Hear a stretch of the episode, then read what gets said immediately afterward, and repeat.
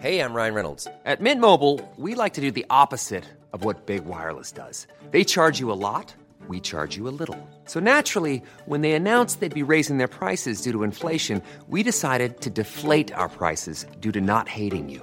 That's right. We're cutting the price of Mint Unlimited from $30 a month to just $15 a month. Give it a try at mintmobile.com slash switch. $45 upfront for three months plus taxes and fees. Promo rate for new customers for limited time. Unlimited more than 40 gigabytes per month. Slows. Full terms at mintmobile.com.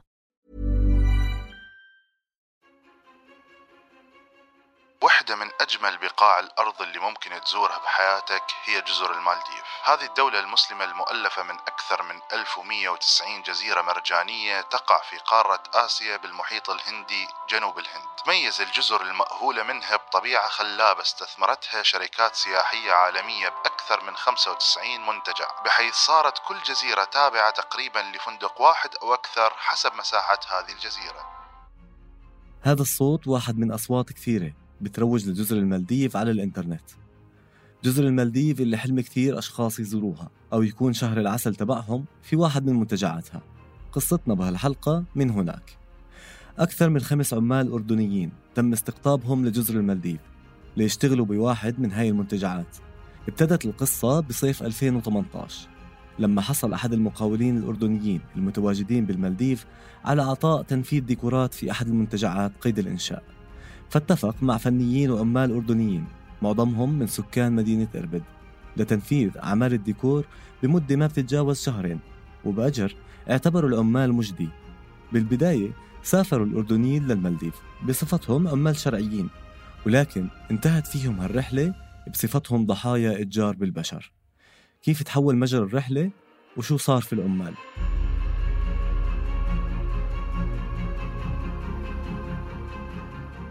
أنا معكم أنس ضمرة في حلقة جديدة من بودكاست ملعمل. في الموسم الأول والثاني من ملعمل تعرفنا على العمال المهاجرين عن قرب وسمعنا منهم عن تجاربهم في الأردن وناقشنا السياسات اللي بتنظم سوق العمل وأثرها على هدول العمال. بس بهالموسم رح نحكي أكثر عن العمال الأردنيين في سوق العمل عن معاركهم ونضالاتهم اليومية لتحصيل أو حماية حقوقهم. بآخر ثلاث حلقات من موسمنا وبدءا من هاي الحلقة. قررنا أنه نخصص حديثنا عن موضوع كتير مهم ويمكن ما كتير انحكى عنه الإتجار بالبشر.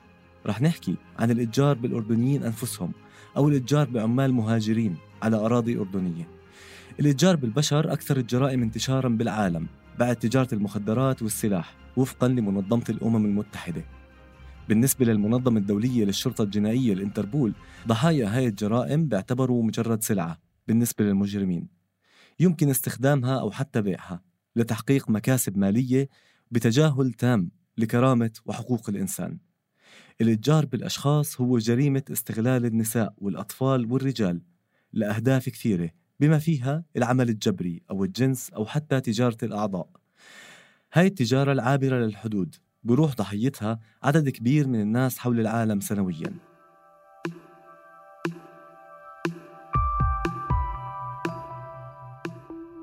خلونا نتعرف على أحد المتضررين.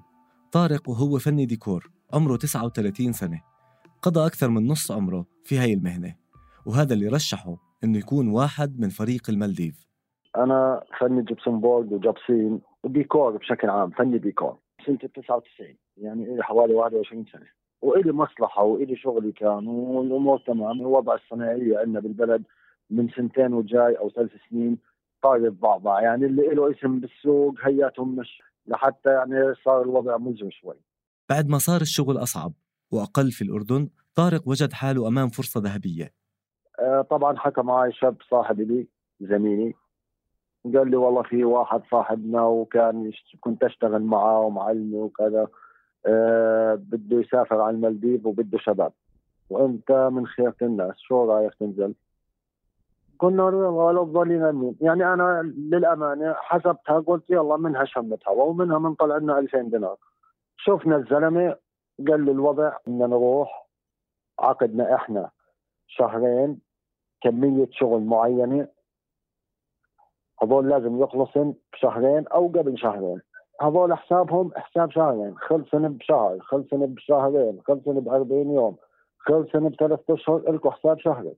وبحكم إنه عدد الأفراد والمعلمين اللي نازلين والأمور هاي أنا قدرت انه بتخلص يعني كثيرها كثيرها 40 يوم 45 يوم.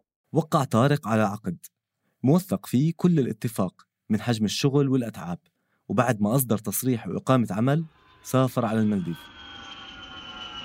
طلعنا لغاد. كبدايه كبداية الأمور كانت ماشية كويس وزي ما إحنا كاتبين. طبعا أول ما وصلنا إحنا بعد حوالي أسبوع أخذونا على العاصمة على جزيرة جزيرة العاصمة مالي. وصورونا وإجراءات وكذا وأخذوا جوازاتنا وأنطونا بدالهم آه، هويات إقامات. والجوازات اختفت اختفت ولا عدنا شفنا جواز. إحنا يعني صرنا بيني وبينك صرنا نتوغوش يعني فيش جوازات ومحبوسين بهالبلد هاي لا عارفين نروح ولا نيجي. حجز جوازات السفر اللي تعتبر مخالفة قانونية بالأردن وهي من أبرز الانتهاكات الشائعة ضد العمال المهاجرين. كانت كفيلة بأنها تثير شكوك العمال وغضبهم. كمان ضمن الاتفاق مع صاحب العمل كان تأمين سكن للعمال بمكان قريب من العمل. بس اللي تفاجأ فيه طارق وزملائه هناك إنه سكنهم بعيد عن مكان العمل 60 كيلومتر. كل هاي المسافة بيقطعوها يوميا بالقارب وبرحلة ما بتخلى من المخاطرة. طبعا كل يوم بننتقل من الجزيرة اللي ساكنين فيها على الجزيرة اللي فيها المشروع. يعني مشوار حوالي 60 كيلو أو 70 كيلو متر بالقارب كل يوم رايح جاي. والله مر علينا ثلاث أيام أجبرونا نطلع فيهم. الموج الموج بيطلع فوق فوق القارب وأجبرونا نطلع. والقارب هيك ويجي أنا أنا حسب فهمي يجي إخبارية للقوارب للقوارب إنه ما تتحركوا اليوم في عواصف وفي كذا وأمور آه ويجبرونا ان نتحرك بالقوارب ويودونا على المشروع. سألت طارق عن السكن. في الاتفاق الأولي مع صاحب العمل كان الاتفاق على شقق فندقية للعمال بس بعدين الوضع تغير أول أسبوع نمنا بفندق. بفندق غرف فندقية كل غرفة فيها تختين. بعد الأسبوع انتقلنا على شقق الشقة طبعا عبارة عن ثلاث غرف في ثلاث غرف وفي غرفتين. وكل غرفة فيها من أربع أشخاص لست. يعني في أربعة وفي ست أشخاص الغرفة. آه طبعا يعني يا سلسة حوت طابقين يا تختين طابقين. وكل غرفة ملحق معها حمام. طارق عرفني على فادي وهو واحد من فريق المالديف. تعرض لإصابة عمل أثناء عملهم في المشروع. بخبرنا فادي عن تعامل المقاول الأردني معه خلال الإصابة. طب أنا صابتني آه، هناك ضربني صاروخ بإيدي فهمت كيف علي؟ وقعد ماشي؟ طبعا ما سألوش فيه. طب أنا القتل اللي عطلتها هذول قال خصموها علي اليوم بيومين. مرضت أربعة أيام حسبوه علي ثمان أيام وإصابة عمل. شكاوى العمال هناك وصلت حتى للأكل. اللي كان بأمنه المقاول للعمال حسب الاتفاق اللي كان بيشمل تغطية نفقات السكن والأكل والنقل. فادي بيحكي لنا عن شكل وجبة بيجتمع عليها 14 عامل. والله والله. الأكل كان يجيبوا لنا يعني وحياة القرآن. بيستحي بيستحي. اثنين أو ثلاثة يقعدوا عليه. حوالي 14 واحد. على دجاجة مثلا أو دجاجتين مالك؟ طبعا الناس بتشتغل.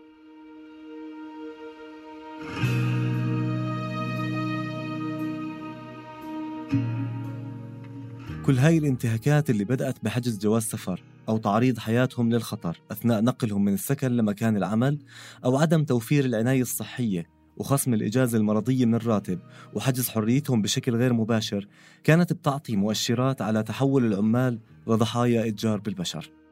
جملة الانتهاكات هاي اختتمها المقاول الأردني بعدم دفع أجور العمال. الاتفاق في العقود الموقعة في الأردن كانت على راتب بتراوح بين 1000 دينار ل 1300 دينار شهريا لكل شخص. منهم أشخاص اشتغلوا شهرين ومنهم استمرت فترة عملهم لتقريبا أربع أشهر.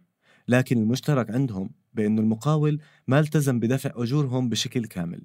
بعد شهر ونص وزع علينا المبلغ هذا قيمة 750 دينار أردني وقالوا هسه لقدام شوي ببلش تسليم شغل وكذا بتاخذوا حساباتكم والله وكيلك. خلافهم ولا شفنا ليره أول في الشهر اخذنا بس okay؟ آه بعدين الباقي الأشهر ما أعطوناش. يعني إحنا بتكون تشتغل آه تقريبا 12 ساعة. أنت هناك قاعد تشتغل إحنا اظن من ثمان ساعات. طب وين الأربع ساعات هذول؟ قال هذول overtime لا ما أخذنا. لا رواتب ولا أخذنا ساعات عمل زيادة. يعني إحنا كل يوم كنا نشتغل أربع ساعات زيادة. إحنا من ضمن القانون من ضمن وين ما تروح في العالم ثمان ساعات عمل.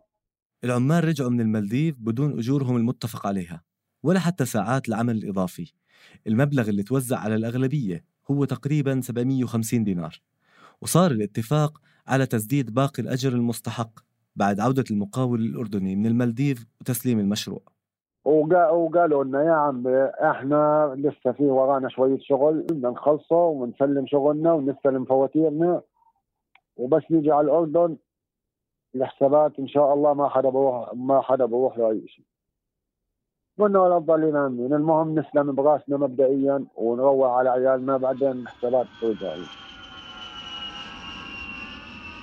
رجع طارق وبقية الشباب على الأردن وانتظروا وصول المسؤولين من بعدهم لحتى يستلموا منهم مرتباتهم ولكن ما تلقوا أي اتصال بهذا الخصوص. روحوا بعدين حوالي شهرين ولا درينا إنه حدا منهم مروح غير بعد حوالي ثلاث أسابيع تقريبا درينا إنهم مروحين وقلت يا عمي كيف مروحين؟ إحنا صار في تواصل بيناتنا الشباب كيف مروحين؟ يعني ليش ما حكوا معنا؟ لهم أسبوعين ثلاثة مروحين حكينا معهم وباللهجة هاي قال إحنا خسرنا آه وكله بسببكم وتقاعسكم والأمور هاي وأنتم فضحتونا غاد وأنتم سويتوا وما حدا بيطلع له ولا شيء كيف يعني ما حدا بيطلع له ولا شيء بعد فشل محاولاتهم بتحصيل حقوقهم من صاحب العمل بشكل ودي لجأوا الشباب للقانون والقضية أخيرا وصلت للقضاء من خلال محامي العمال أحمد المطالقة. أحمد بخبرنا أنه المدعي العام قرر تكييف القضية باعتبارها قضية إتجار بالبشر. التكييف القضائي هو تحديد الوصف القانوني للقضية بحالتنا تم إدراج قضية طارق وزملائه تحت الإتجار بالبشر علما أنه بكثير من الأحيان بتم تكييف قضايا مشابهة على إنها قضايا خلاف عمالي أو عدم دفع أجور. بخبرنا المحامي أحمد المطالقة عن الشروط اللي بحسبها بتم تكييف أي قضية على إنها قضية إتجار بالبشر. إحنا بالإتجار بالبشر في عندنا آه، أركان خلينا نحكي. لازم يكون في وسائل. يعني في فعل وسيلة وغاية. تمام؟ اللي هم اللي نص عليها القانون هم تقريبا مارسوهم كلهم يعني كان في فعل استقطاب ونقلهم تجهيز ومساعدتهم بالجوازات عشان يجهزوا السفر وحجز التذاكر. إيصالهم للمالديف لاحقا. كويس. في عندنا عنصر برضه بنسميه الايواء برضه ايواءهم هناك. كويس. آه كل هذا تم بوسيله استقطابهم هذا تم بوسيله بالخداع. إنه أنا راح بوفر لك فرصة عمل آه ممتازة خلينا نقول إذا مش خيالية يعني ممتازة. أنت قاعد بمكان سياحي آه وبتشتغل براحتك وبتحصل مأمن بكل شيء وبتحصل كل اجورك توفير بالنتيجة. لما وصلوا تضيف لهي العناصر اللي هي عنصر الإجبار. يعني فعليا هم أصبحوا مجبرين.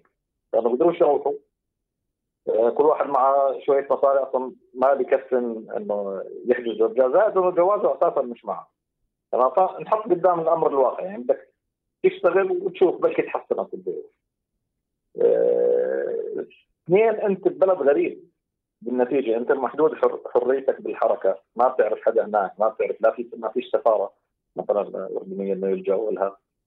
الهدف طبعا اللي هو الاستغلال برضه متوافر آه، اللي هي الغاية من الجريمة متوافره اللي هي العمل إما جبرا انه بجبر الشخص على العمل مش ضروري بالهاي إنه الجبر يكون والله آه، تحت تهديد السلاح المباشر. الجبر قد يكون بأكثر من طريقة. من ضمنها اللي هو وضعه أمام الأمر الواقع واستغلال ظرفه اللي هو هون بعدم وجود جواز معه آه، إجباره على العمل لأنه بده يمشي حياته. كان يحكمهم ان ما بدك إذا أنت ما تشتغل إحنا مش مسؤولين عنك بالاكل والشرب مثلا. إضافة للعمل الجبري وتقييد حركة العمال في مؤشر آخر بدل على جريمة الإتجار بالبشر النية المسبقة للاستغلال. في خلط دائما إحنا عندنا بين موضوع العمل الجبري آه، انس وبين الخلافات العمالية يعني حتى أمام القضاء من بنواجه مشكلة أحيانا انه بيكونش أمام القاضي ما يثبت الجريمة كجريمة فبتتحول الموضوع لقضيه عمالية أو خلاف عمالي أو مخالفة عمالية عدم دفع أجور خلاف على الأجر إلى آخره. فإحنا عندنا هون من من من طريقه المتهمين بالتعامل من ما يعني أخذناه من خبرة قضايا الاتجار بالبشر اللي كان بالأردن إنه لا هم عندهم النية مسبقة يعني أخفوا أشياء عن العمال يعني أنا بعرف كجاني بعرف إنه آه العمل مش زي ما فهمته العمال بعرف إنه السكن مش زي ما فهمته بالتالي في نية مسبقة لا لا لا استغلالهم ولاحقا في نية مسبقة لعدم الدفع كويس؟ هذا غير عن صاحب عمل والله آه، صار خلاف بينه وبين العامل فعن الأجر أو عن الشغل. في الأردن بتم تسجيل حوالي 25 قضية سنويا بقضية إتجار بالبشر. هالقضايا بالغالب بتكون ضد عمال مهاجرين في الأردن وحتى الجاني بالغالب بيكون غير أردني. بس بهالقضية الجاني والضحايا أردنيين. وهون المحامي أحمد المطالقة بيحكي لنا عن أهمية هاي القضية اللي بتنبه بأنه مش بس العمال المهاجرين حتى الأردنيين ممكن يكونوا ضحايا الإتجار بالبشر. إنه أثناء ممارستنا وتحويلنا لمجموعة من القضايا هاي كان شوي نستشعر نوعا ما إنه يعني الجهات خلينا نحكي المسؤوله آه، بتحس إنه ما في خطورة كبيرة من الجريمة بالأردن لأنها بصراحة يعني لأنها بعيدة عن المواطن الأردني كضحية. أغلبها بتستهدف أجانب وبالنتيجة تتكيف كعمالية وكذا يعني ما كانوا مستشعرين الخطورة. هلا هاي القضية تخلينا نأكد إنه اليوم على اجانب بكره علينا وعلى أولادنا وعلى أخوتنا بالنتيجة يعني ما في السماح بالجريمة راح يوصلك بالآخر. رغم إنه مكان العمل بهاي القضية كان خارج الأردن إلا إنه المحاكم الأردنية عم تنظر فيها. وتم تكييفها كقضيه إتجار بالبشر بعد ثبوت كامل أركان الجريمة من الخداع والإكراه أو الحرمان من الأجر أو الإيواء أو النقل. السيناريو اللي بنتظره العمال هو تحصيل حقوقهم المادية من الأجور المستحقة على صاحب العمل وتعويضهم عن الخسائر المادية والمعنوية اللي لحقت فيهم. والحق العام بجريمة مثل جريمة الإتجار بالبشر هو الحبس بمدة ممكن توصل لعشر سنوات. يعني إحنا مش بدناش منه مش يا عمي إحنا ما بنحب مضره والله ما بنحب مضره لاي بني آدم بس عمي اعطينا حقي. حتى تاريخ بث هاي الحلقة العمال بانتظار حكم قضائي لتحصيل حقوقهم وأجورهم المستحقة عند صاحب العمل. كنت معكم من الإعداد والتقديم أنا أنس ضمرة تيسير قباني من هندسة الصوت وتالا العيسى من التحرير. تابعونا على فيسبوك وتويتر للاستماع إلى باقي حلقات برنامج ما العمل من إنتاج منصة صوت. thank you